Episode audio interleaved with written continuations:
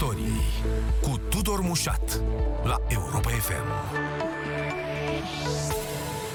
Bine v-am găsit live și pe Facebook, ca de obicei, alături de Cătălin Striblea, jurnalist Europa FM. Bună seara, Cătălin! Bună seara, Tudor! Bine te-am găsit! O nouă ediție specială Piața Victoriei în care ne uităm la fotografia momentului. De la o săptămână la alta, Cătălin, de când tot facem aceste ediții speciale, vedem cum se complică situația în, în valuri, să zicem așa. Am ajuns la primul oraș în izolare totală, e vorba de Suceava. De ce am ajuns aici, cred că e mult mai important, pentru că s-ar putea să mai vedem cazuri de localități închise, așa cum am văzut și în străinătate. Dar ce s-a întâmplat la Suceava nu are legătură doar cu, nu știu, o răspândire bruscă datorată uh, unor cauze uh, ușor de identificat. Ce s-a întâmplat acolo, cum spunea ministrul sănătății Nelu Tătaru, e o combinație toxică de o grămadă de lucruri, de lipsă de echipamente, de lipsă de proceduri, de indolență a managementului, de management defectuos până la urmă și, iată, informație de ultimă oră, de caz de corupție, pentru că parchetul de acolo anchetează deja ilegalități pe care le pune în seama personalului medical. Da, una dintre aceste mm, ilegalități, vorbeam mai devreme cu Cătălin Tolontan, se referă la un fapt pe care nu l-ai fi gândit, dar iată-l că există. E vorba de alterarea unor teste care au fost trimise la Iași. Uh, de ce? Se dorește într-un fel amânarea uh, aflării exacte a numărului de cazuri. Pentru că dacă comunici la diverse spitale că ai un număr foarte mare de cazuri, automat te transferă între transfermă în spital COVID și atunci, sigur că ești dezavantajat, ai lucruri mult mai grele de făcut. Și se pare că sunt plecate de la Suceava către Iași aproximativ 100 de teste din astea PCR-uri care au fost, să le spunem, alterate, adică compromise, adică nu pot fi folosite, nu-ți dau rezultate exacte. Ori asta ar fi fost făcută cu bună știință, da, chestiunea asta, nu știm și nu nominalizăm că ar fi cineva la mijloc, și era făcută ca să ascundă numărul de cazuri, astfel încât spitalul să nu fie închis și așa mai departe. Iată una dintre faptele posibile, fapte pe care procurorii le anchetează și a căror gravitate este extremă. Îți dai seama pentru că acele teste trebuie luate din nou, oamenii aceia sunt, nu știm ce cu ei în momentul ăsta, adică sunt izolați, nu sunt izolați, trebuie să stea, sunt asimptomatici, nu sunt asimptomatici, ei pot îmbolnăvi pe alții, asta e concluzia, și aici chiar că este o faptă penală. Da. Bun, ideea Asta e unul așa. dintre aspecte. Ideea e așa, că a, a fost o explozie în valuri, dacă vrei, uh, Cătălin, aici, pentru că s-a adăugat această poveste uh, care a răbufnit aseară a secretomaniei legate de decese. Adică ieri, după o zi întreagă în care managerul spitalului vorbea despre zeci de decese și nu ieșeau la socoteală, au venit și autoritățile în cele din urmă să comunice ce s-a întâmplat acolo și a apărut o listă din nefericire lungă Nu de se mai 13 termină, da. cazuri, combinată cu ce vedem că uh, curge chiar în aceste momente în care noi uh, vorbim, nu? De la Încă o oră la șase alta morți, tot apar, da. da, exact cazuri. 29, da. Da. E, diferența asta cumva a fost, n-a fost explicată. A, S-a încercat un fel de, hai să- de bâlbâială, că au fost uh, testați înainte de a deceda și au venit rezultatele prea târziu, că nu se știe exact când au fost testați, poate unii au fost testați post-mortem. E o nebuloasă. Hai să încercăm să explicăm noi, dar să spun în același timp că probabil se ridică mai multe întrebări în această explicație pe care o voi încerca. Din datele pe care le-am văzut și le-am ascultat la autorită- de la autorități, s-a întâmplat în felul următor. Cei 13 comunicați aseară sunt oameni care au murit între 22 și 29 martie. Imediat am auzit o declarație a noii șefe a DSP Suceava, care spune în felul următor, că toate aceste persoane, erau 13 la număr ieri, astăzi iată sunt 29, au fost testate, atenție, în timpul vieții în timp ce erau în viață. Dacă una dintre ele, prima, care a murit pe data de 22 martie, a fost testată în timpul vieții, asta înseamnă că pe data de 21 martie, să zicem, cel mai târziu să fie avut loc testarea. A, Pe de altă parte, ce nu se potrivește aici este următorul fapt. Dacă această persoană a murit pe 22 martie și ea era bolnavă de o asemenea gravitate încât virusul s-o doboare, desigur, cu comorbiditățile existente, încât virusul s-o doboare pe 22 martie, de câtă vreme putea să fie bolnavă? Bănuiesc că de câteva zile, nu? 4, 5, 6. În medie se spunea că această boală doboară oamenii după 17 zile de grea suferință. E, nu zic 17, dar zic 10. Asta înseamnă că la data de 11 martie persoana respectivă era deja bolnavă cu simptome la Suceava și ce știam noi despre acest lucru? Sigur că nu era pe o secție COVID persoana respectivă, dar simptomele unei gripe obișnuite, în condițiile în care cu toții eram speriați, trebuie să fie existat. Și acolo trebuie puse toate întrebările înainte de data de 21 martie. Ce s-a întâmplat cu două săptămâni înainte de 21 martie în spitalul de la Suceava? Cred că acolo uh-huh. e de urmărit foarte mult. Poate ne dă niște răspunsuri din documentarea pe care a făcut-o Mircea Barbu. Este jurnalist freelancer, trimis al Libertății la Suceava o bună bucată de vreme, până mai ieri, dacă nu mă înșel. Mircea, bună seara! Vă salut, te salut Tudor, te salut Cătălin. Da, până acum câteva zile am fost la Suceava, o bună bucată de, de timp, chiar până s-a închis orașul și pot să vă spun că există într-adevăr o atitudine care nu cred că e neapărat specifică orașului Suceava, există o atitudine la nivelul spitalelor în general din România de secretomanie.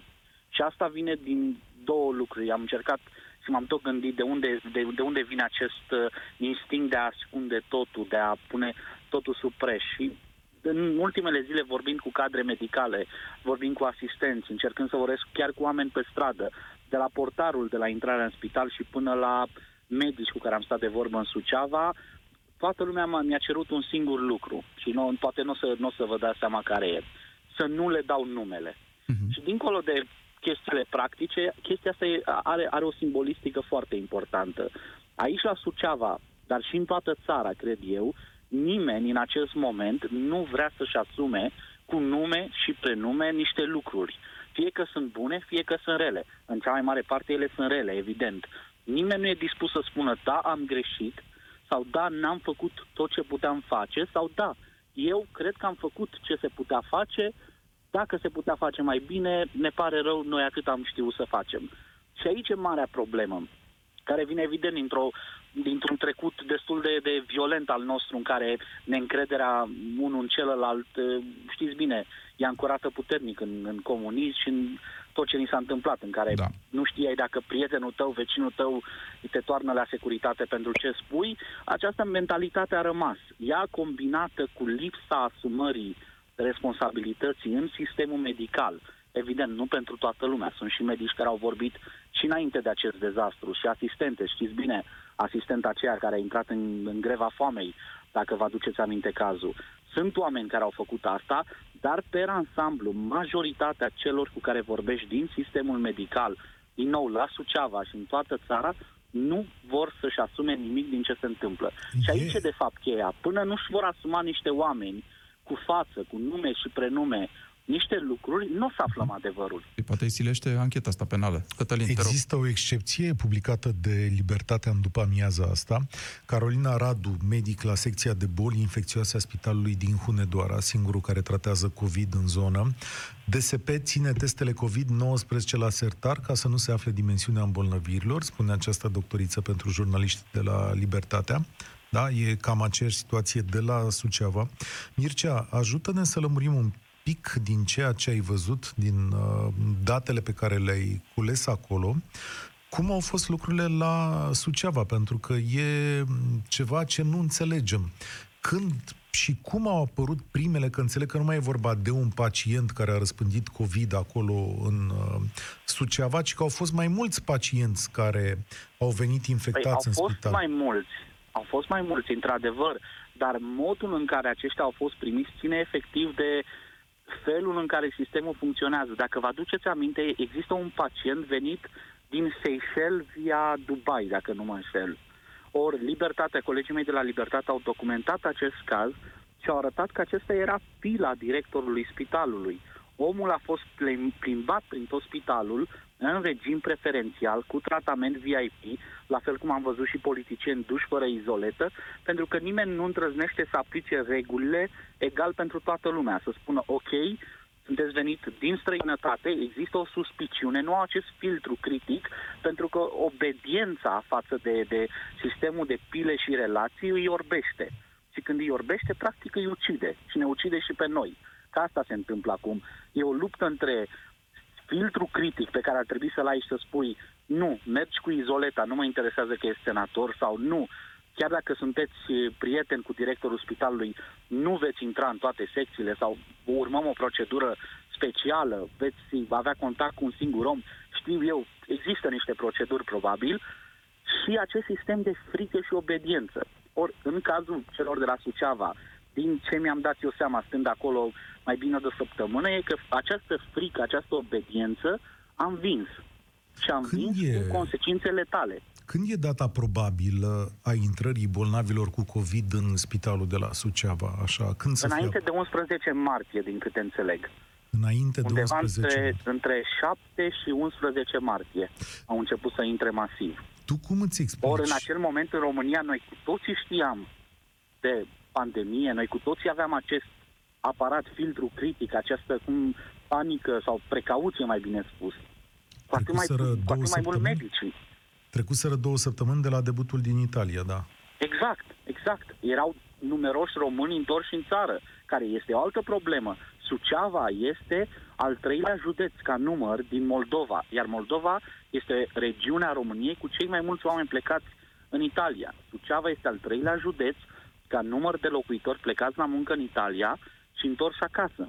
Vă dați seama ce se întâmplă acum în județul Suceava? Ceea ce vedem acum e exact ce se întâmpla când eu uh, relatam de la graniță de la Nădlac, acum două, trei săptămâni.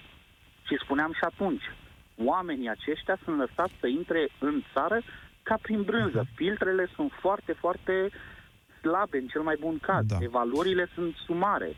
Estimarea ministrului Nelu Tătaru că sunt vreo mie de infectați care circulă prin Suceava, probabil că e una extrem de blândă. Mircea Barbu, îți mulțumesc foarte mult pentru conturarea acestui tablou, atât cât putem să-l înțelegem acum.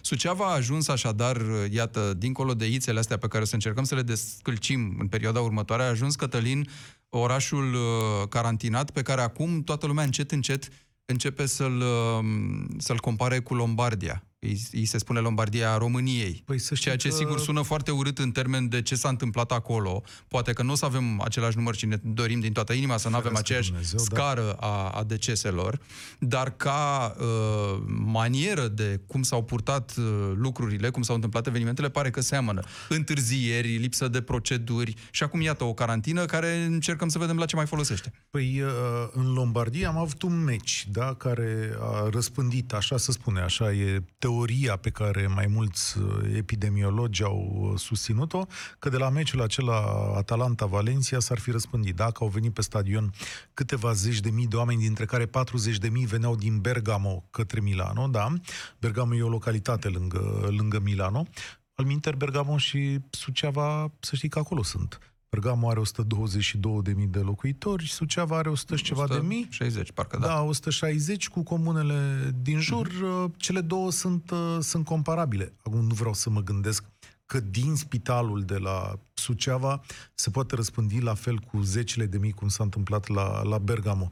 Dar, într-adevăr, lanțul de nereguli și de, cum să zic, de pasivitatea populației seamănă pă, picătură cu picătură. Doar știi relatările vremelnice din Italia în care se spunea că nu respectă și așa mai departe, că sunt pe stradă, că au ieșit în oraș. Păi relatările astea le-am avut și astăzi și zilele trecute la România în direct, dar și astăzi când carantina e cea mai grea la Suceava, suneau oameni și spuneau, am văzut petrecere în curte, mașinile pleacă și intră în Suceava.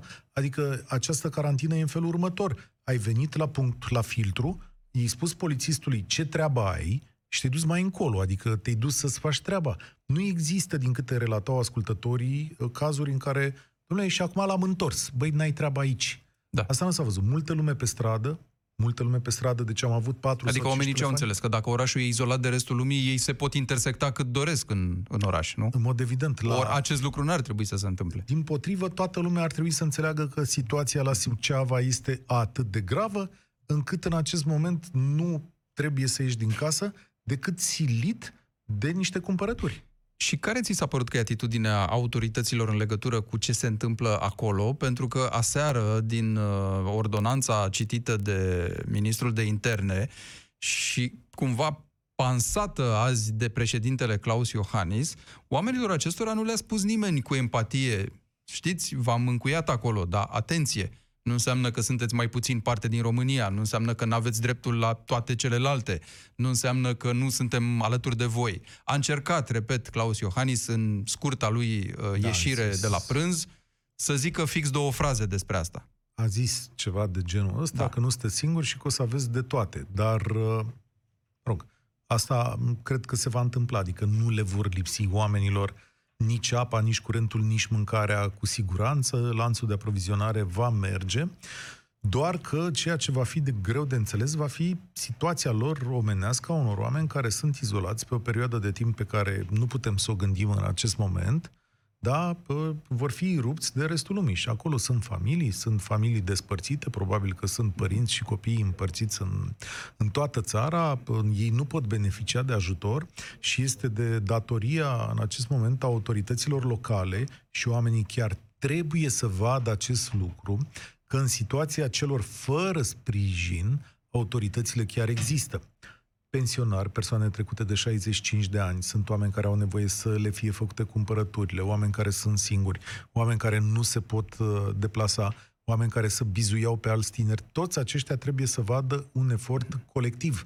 Altfel, în acest moment, să știi că vorba ta, singurul semnal pozitiv, și ăla a durat cât a durat? Un minut adunat, a venit în acest moment de la președintele Iohannis lumea trebuie să vadă, adică oamenii politici în acest moment trebuie să li se adreseze și pe plan local. Poate, cine știe, pe plan local vor fi mesaje de la politicieni și de la autorități pe, la, pe care noi nu le vedem că... Uite, da. a venit un mesaj uh, pe plan național de la președinte legat de medici, pentru că, ce să vezi, după ce că infecțiile uh, au scos pe bară o grămadă de medici și la Suceava numărul lor e cel mai mare, Uh, dincolo de punerea asta pe tușă din cauza uh, infectării, a apărut fenomenul demisiile. Îmi venea să zic dezertării, așa cum el e da. foarte vehiculat o pe rețelele zici, sociale. Da. Poate că, da, sigur, combinat cu starea asta de urgență, sună oarecum marțial și foarte grav. Hai să nu-i zicem dezertare, totuși, nu suntem în război. Hai să-i zicem... Uh... Cum? Yeah. Păi, tehnic sunt, tehnic test, sunt da. demisii.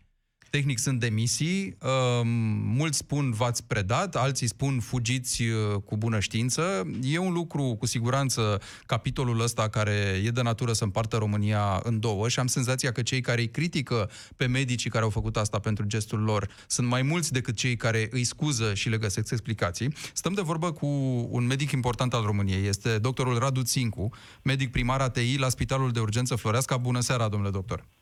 Bună seara! Aș vrea să vă întreb cum vedeți fenomenul ăsta, cum, cum vi se pare? Cazul, sigur, n-a luat o amploare națională. Avem câteva spitale în țară unde niște medici și niște asistente, uneori chiar cu zecile de asistente, uh, au găsit de cuvință să demisioneze spunând că se tem pentru siguranța lor în aceste condiții, lipsindu-le echipamentele. Adică n-a fost o plecare pur și simplu. A fost o plecare motivată, dacă vreți. Dar cum se vede de la doctor la doctor uh, chestiunea asta, aș vrea să vă întreb.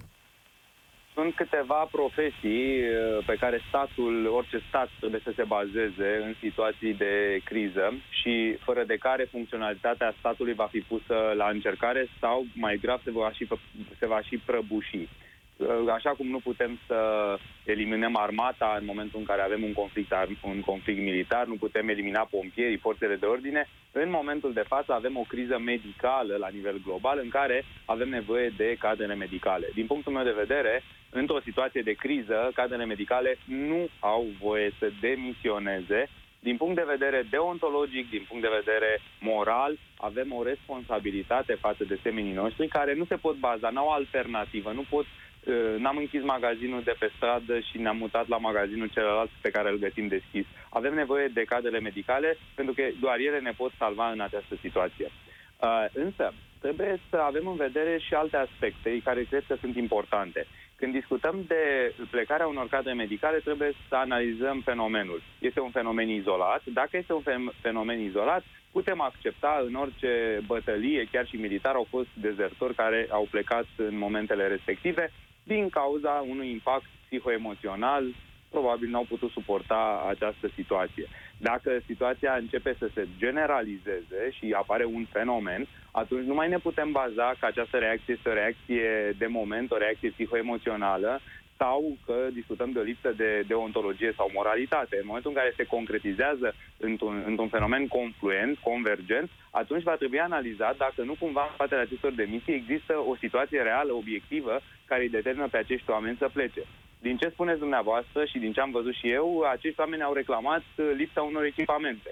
Cu siguranță, în toate aceste instituții sanitare unde personalul medical a demisionat invocând această lipsă, trebuie văzut, trebuie realizat o anchetă în care să vedem dacă într-adevăr aceste, uh, aceste, acest lucru a fost dovedit sau nu, sau dacă au folosit în mod fals această, acest motiv să plece din sistemul de sănătate într-un moment de criză. Da, domnule doctor, dar știți ce se întâmplă? Oamenii care îi critică pe medici pentru decizia asta și pe asistente spun așa, e de acord că trebuie să aveți aceste echipamente, dar până le obțineți, și noi suntem alături de voi în a face aceste presiuni, rămâneți acolo, pentru că vedem poze de la New York cu oameni, cu doctori îmbrăcați cu saci de gunoi, doar ca să, ca să poată rămâne în spital. În Italia la fel, care e pe epicentrul mondial acum al, al uh, acestei epidemii.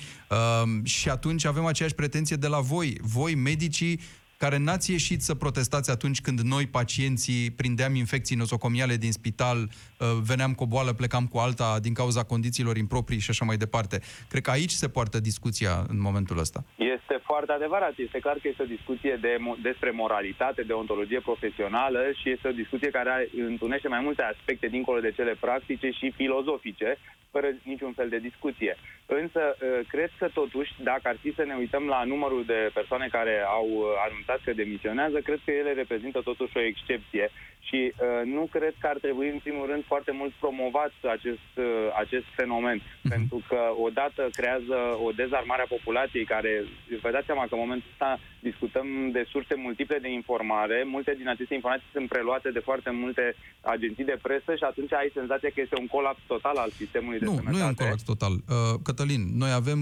niște cazuri înregistrate, sau mă rog, cărora am făcut bilanțul ieri, dar au mai apărut și astăzi. Da. Ele apar, aici și acolo tot apar. Azi a apărut Spitalul CF Timișoara. Uh-huh. Uh, ieri o răștie. Ieri o răștie. Au mai fost cazuri izolate și, desigur, la România în direct am avut doi medici, unul dintre ei chiar de ATI, care mi-a spus că în cazul în care este chemat și nu are ce trebuie, va demisiona fără să se uite în urmă, pentru că trebuie să aibă grijă de familia lui. Dar cred că nu reprezintă un procent mare din tot ceea ce înseamnă comunitate medicală din România. Cred că, într-adevăr, uh, e vorba de un număr redus de oameni uh, și uh, mai cred, dincolo de asta, că în, a, în atare situație ar trebui să ne despărțim civilizat. Pot să înțeleg lipsa de, materia, de materiale, pot să înțeleg argumentele lor. Dacă nu vor să ia parte la această luptă, cred că o pot face, nu o să-i silim acum, cine știe ce dezastre se pot întâmpla dacă vin uh, fără Cu niște oameni, exact, exact, da, cu exact. niște oameni siliți exact, să vină. Siliți la muncă, dar cred că trebuie să ne despărțim de tot. Adică nu cred că pentru aceste persoane care demisionează în aceste zile mai există cale de întoarcere în sistemul public medical din România după această perioadă. Pentru că e și o meserie de vocație, mm-hmm e și o meserie la care dăruiești, mă gândesc eu așa idealist, o parte din tine celor în nevoie. Cum e, domnule doctor? Am ales să vorbim special cu dumneavoastră ca medic de terapie intensivă, adică cei care sunt efectiv în prima linie atunci când va veni vorba de pacienți uh, grav bolnavi. Așa este, exact ce spune colegul dumneavoastră, este foarte, foarte adevărat. Uh, gândiți-vă că dacă ne uităm, au fost de-a lungul ultimei, ultimelor decenii în România tot felul de crize medicale care au lovit uh, populația României și ne amintim faptul că uh, personalul medical s-a mobilizat și s-a mobilizat chiar înainte ca autoritățile să îl convoace să vină. Uh, dau două exemple, sigur că se pot crea discuții suplimentare apropo de uh, infecțiile nozocomiale de care vorbeați mai devreme, dar ne amintim incendiul de la maternitatea Giulești. Vă, vreau să vă reamintesc faptul că înainte de a se da strigarea de către uh, ISU pentru convocarea medicilor, deja mulți erau în mașini și da. veneau către spital să evacueze spitalul și trebuie să aduc în vedere și colectiv unde în acea noapte au, toți medicii au venit de acasă fără să fie convocați de nimeni. Au făcut acest lucru din vocația de care vorbeam mai devreme. Iar acum cred că este un moment important. Uh, să știți că în sistemul de sănătate n-am avut crize majore. Avem o criză majoră acum și poate fi un moment în care chiar putem tria nu? calitatea cadrelor medicale pe care le avem în sistem. Este un moment de maximă acuratețe în care vedem cu exactitate ce persoane uh, au calitatea să rămână și să lucreze în acest sistem și să facă această meserie nobilă și cei care probabil au intrat uh, fără să aibă niciun fel de chemare pentru această meserie vor și părăsi uh, vaporul chiar în prima, în prima fază a furtunii, să zicem. La, dar la dumneavoastră, în spital, există astfel de persoane care ar dori să plece? Nu am cunoștință de astfel de cazuri, nimeni nu a comunicat acest lucru. Uh, trebuie să recunosc faptul că Spitalul Floreasca este un spital în care, să spunem, presiunea este foarte mare. Oamenii sunt învățați să lucreze la foc continuu. Este un, un spital care acționează de foarte mult timp în prima linie și cu cazuri extrem de dificile și atunci cred că și capacitatea de muncă, dar și moralul acestor oameni este un pic mai uh, versat, sunt mai obișnuiți cu greul și nu cred că vor demisiona. Însă, cred că până să... Eu cred altceva. Fenomenul demisiilor acestea care sunt extrem de popularizate și cred că observați că toți medicii care demisionează sau cadrele medicale, asistenți care demisionează, doresc să facă foarte mult uh, public această informație. Cred că, de fapt, uh, în spatele ei este un semnal de alarmă că ei doresc să simtă suportul statului român. Suport al statului român care iarăși trebuie să fim corect. Statul român este și el într-o situație la fel ca toate celelalte țări europene. Țările sunt într-o criză medicală, toate echipamentele medicale sunt determinate, toate echipamentele de protecție sunt extrem de puține în acest moment la nivel mondial pentru că avem o pandemie. Uh, ei doresc să vadă că statul român depune toate eforturile ca ei să fie protejați. Cred că este de fapt un strigăt al cadrelor medicale că doresc să lucreze în anumite condiții. Nu știu dacă, chiar și acești oameni care și-au anunțat demisiile, dacă vor rămâne uh, pasivi acasă în fața televizorului, am văzut că au demisionat chiar din ATI. Refuz să cred că un medic de ATI, care înțelegeți viața și moartea, va sta pasiv picior pe picior acasă, bând cafeaua și uitându-se la televizor, cum ies sicriele din spitalul în care el ar fi trebuit să lucreze. Mai spuneți, Eu nu cred acest lucru. Mai spuneți-ne ceva. La Floreasca ați avut o, la un moment dat o suspiciune da, de bolnav de COVID care a intrat în camera de gardă, erau la un moment dat monitorizați și au fost luate probe de la mai mulți medici. Cum e situația aceasta? S-a lămurit? Mm, nu știu să vă dau uh, niște amănunte legate de acest lucru, iar din punct de vedere al protocolului spitalului, cred că ar trebui să vorbiți cu uh, purtătorul de cuvânt. E politica spitalului, eu pot să discut despre uh, să spunem, politicile care vizează această pandemie, dar date din ancheta interioară ar trebui să le solicitați de la domnul dr. Bogdan Opriță, este purtătorul de cuvânt al spitalului și vă poate oferi un punct de vedere oficial.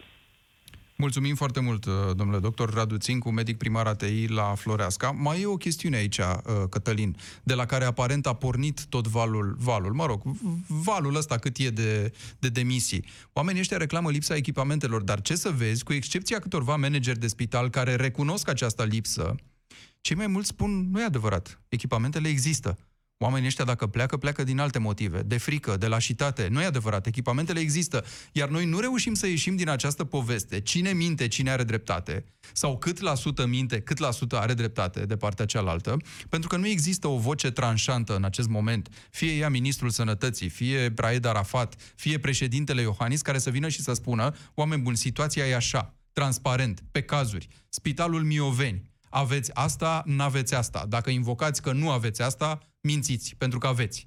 Iată-le unde le găsiți. CF Timișoara, ce avem, ce n-avem. Ați spus că plecați din cauză că n-aveți combinezoane, nu e adevărat.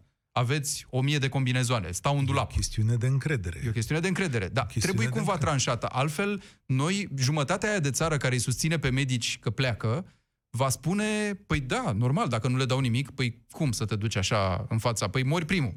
Cred că e de la caz la caz, adică acum ne e și foarte greu uh, și noi ca opinie publică nu o să putem merge să numărăm combinezoanele de unde sunt. De asta e foarte interesant că, de exemplu, aseară, nu l-am văzut pe Raed Arafat să vorbească despre asta, ceea ce e foarte curios. Pentru că acum nu să-l pui chiar pe președintele Iohannis să numere combinezoanele no, astea, să vină să zică în fața nației, stați aici că am lista. Dar are cine să o facă, nu? Adică domnul Tătaru, domnul Arafat, pot veni într-o conferință de presă separată față de Troica cu pricina, da? Și să vină să zică, stați așa, am înțeles niște probleme, stați că le număr eu, domnule. Și uite ce le-am dat, ce au primit, ce știu eu de la DSP. E, și atunci ne lămurim. Dar vezi tu, aici sunt două feluri de temeri, știi? Adică, bă, și dacă o să zică lumea că nu le-am dat. Dacă eu zic acum că le-am dat 100 de combinezoane, ceea ce e perfect adevărat, adică s-ar putea să le fi dat 100 de combinezoane. Și vin oamenii aia și numără și zic, da, dar știți cu 100 de combinezoane la 5 medicele, de fapt ajung o zi, de fapt ne-ați dat pentru o zi. E, de aici începe dilema, știi? Pentru că oricât ai da în acest moment, dacă ar fi să respecti toate procedurile, nu e de ajuns. E foarte simplu. Toată planeta se confruntă cu această, cu această chestiune. De aici apare și temerea lor de a comunica. Pentru că știu că e o capcană. Dacă vin și spun aveți 4.000 de măști, doctorul o să-ți spună 4.000 de măști înseamnă două zile de... E o prostie ce zic acum, da? Nu mă luați în seama așa. 4.000 de măști înseamnă atâtea ore, atâtea purtări mm-hmm. și așa mai departe. Că știți că la protocol, când ne-a semis protocolul, scrie, scrie că nu folosim că... aceeași mască o zi întreagă și dacă se poate și e bună și a doua zi... Acum, da, nu are cum să fie bună. Nouă ne plac notabene. și filmele, da, da, știi, adică, zicem, nu da, știi, am auzit de unii cu o spală. Da, sigur, auzi multe lucruri. Unele mai târziu vor apărea în filme și vor fi considerate actele, acte eroice, dar filme nu se fac despre aia săracii care o încurcă de la masca aia pe care o spală. Da? Aici nu are nimeni dreptate până la capăt. Ăsta e marele adevăr. Că nimeni nu are dreptatea aia în care să zică, da mă, puteți pleca, v-am înțeles, și nici ceilalți. Știți, trebuie să stați uh, pentru că asta e situația. Dar cineva o voce respectabilă din rândul medicilor, așa cum a fost uh, interlocutorul nostru de mai devreme, domnul Țincu, trebuie să vină să vorbească corpului profesional și să spună noi avem aici o treabă de făcut, da, și o să, să rezolve. Vor apărea, Tudor, știi bine, durează o lună, două, trei, va fi o perioadă grea, dar cumva lanțurile astea se refac. Învățăm și noi acum să facem ventilatoare, măști, halat, combinezon, vor fi fabrici în România, lumea noastră se va remodela într-un fel sau într-altul. Chiar despre asta aș vrea să vorbim da. în continuare, pentru că dincolo de urgențele din spitale, dincolo de a număra cazurile, sigur, cu asta o să ne înrednicim probabil multă vreme de acum încolo, ne uităm la ce se va întâmpla și în timpul cât noi stăm încuiați în case din aceste motive și după, mai ales, la o dimensiune economică și, nu în ultimul rând, socială, de reconfigurare a societății, așa cum spuneai.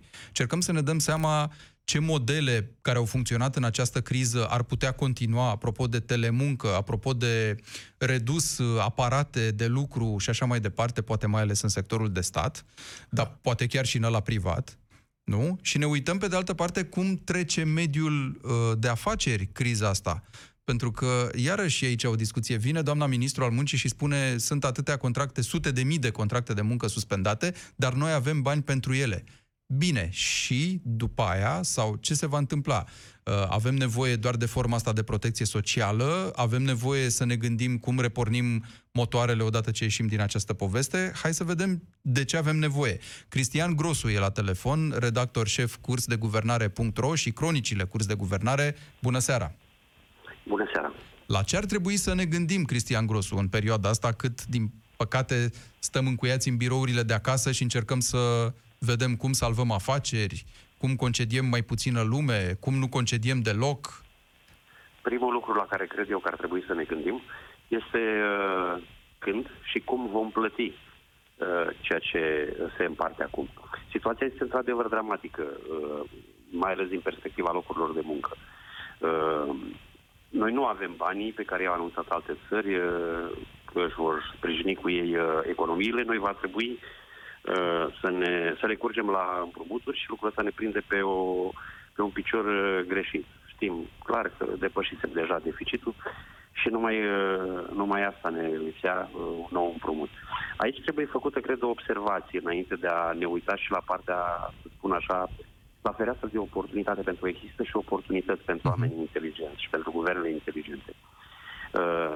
Marea problemă este că noi având deja, intrând deja în uh, criza COVID cu un deficit mare, uh, fiind nevoiți să împrumutăm, atâta cât, cât o să găsim bani, că uh, nu o să ne descurcăm noi exact ca nenții. Uh, fiind nevoiți să mai împrumutăm, ne putem duce cu, uh, cu uh, deficitele la un prag de la care să avem o problemă de rating. Iar problema de rating o să ne creeze mari probleme la finanțare. Nimeni nu-ți, uh, nu să dea uh, peste vară sau în toamnă bani dacă tu te duci și raportezi un deficit uh, uh, bugetar de uh, 10%. Deci asta va fi o foarte mare problemă. Toată lumea se joacă cu cifra asta, dar va fi o foarte mare problemă. Nu-ți dă nimeni bani, o să trebuiască să te duci pe femei, uh, acolo unde lucrurile se vor complica din alt punct de vedere. Uh-huh. Dar întorcându-ne în partea asta la totuși ce putem să uh, facem, uh, ceea ce spuneam eu adineori și formulam fereastră de oportunitate. Practic, în Europa s-a dat liber la deficit. În mod normal știți că anul trecut, de exemplu, în 2019, fostul guvern uh, nu a făcut investiții pentru că uh, se temea el la vremea respectivă că va depăși deficit. Oricum, deficitul până la urmă l-a depășit. Uh, dar de data asta banii chiar pot fi împrumutați pentru investiții fără să spună nimeni vezi că te apropii de 3% sau vezi că ai ajuns la uh, 5%. Asta este uh, elementul esențial pe lângă banii pe care să-i împrumutăm pentru salarii, uh, uh, șomaj tehnic și așa mai departe, trebuie împrumutați neapărat undeva la pachet strecurați uh, și banii de uh, investiții. Este, uh, aș putea spune, chiar singura șansă ca în fața piețelor să arăt că investițiile tale care uh, or să capete o, uh, un grad anume de uh, multiplicare o să-ți crească PIB-ul potențial peste un an sau doi.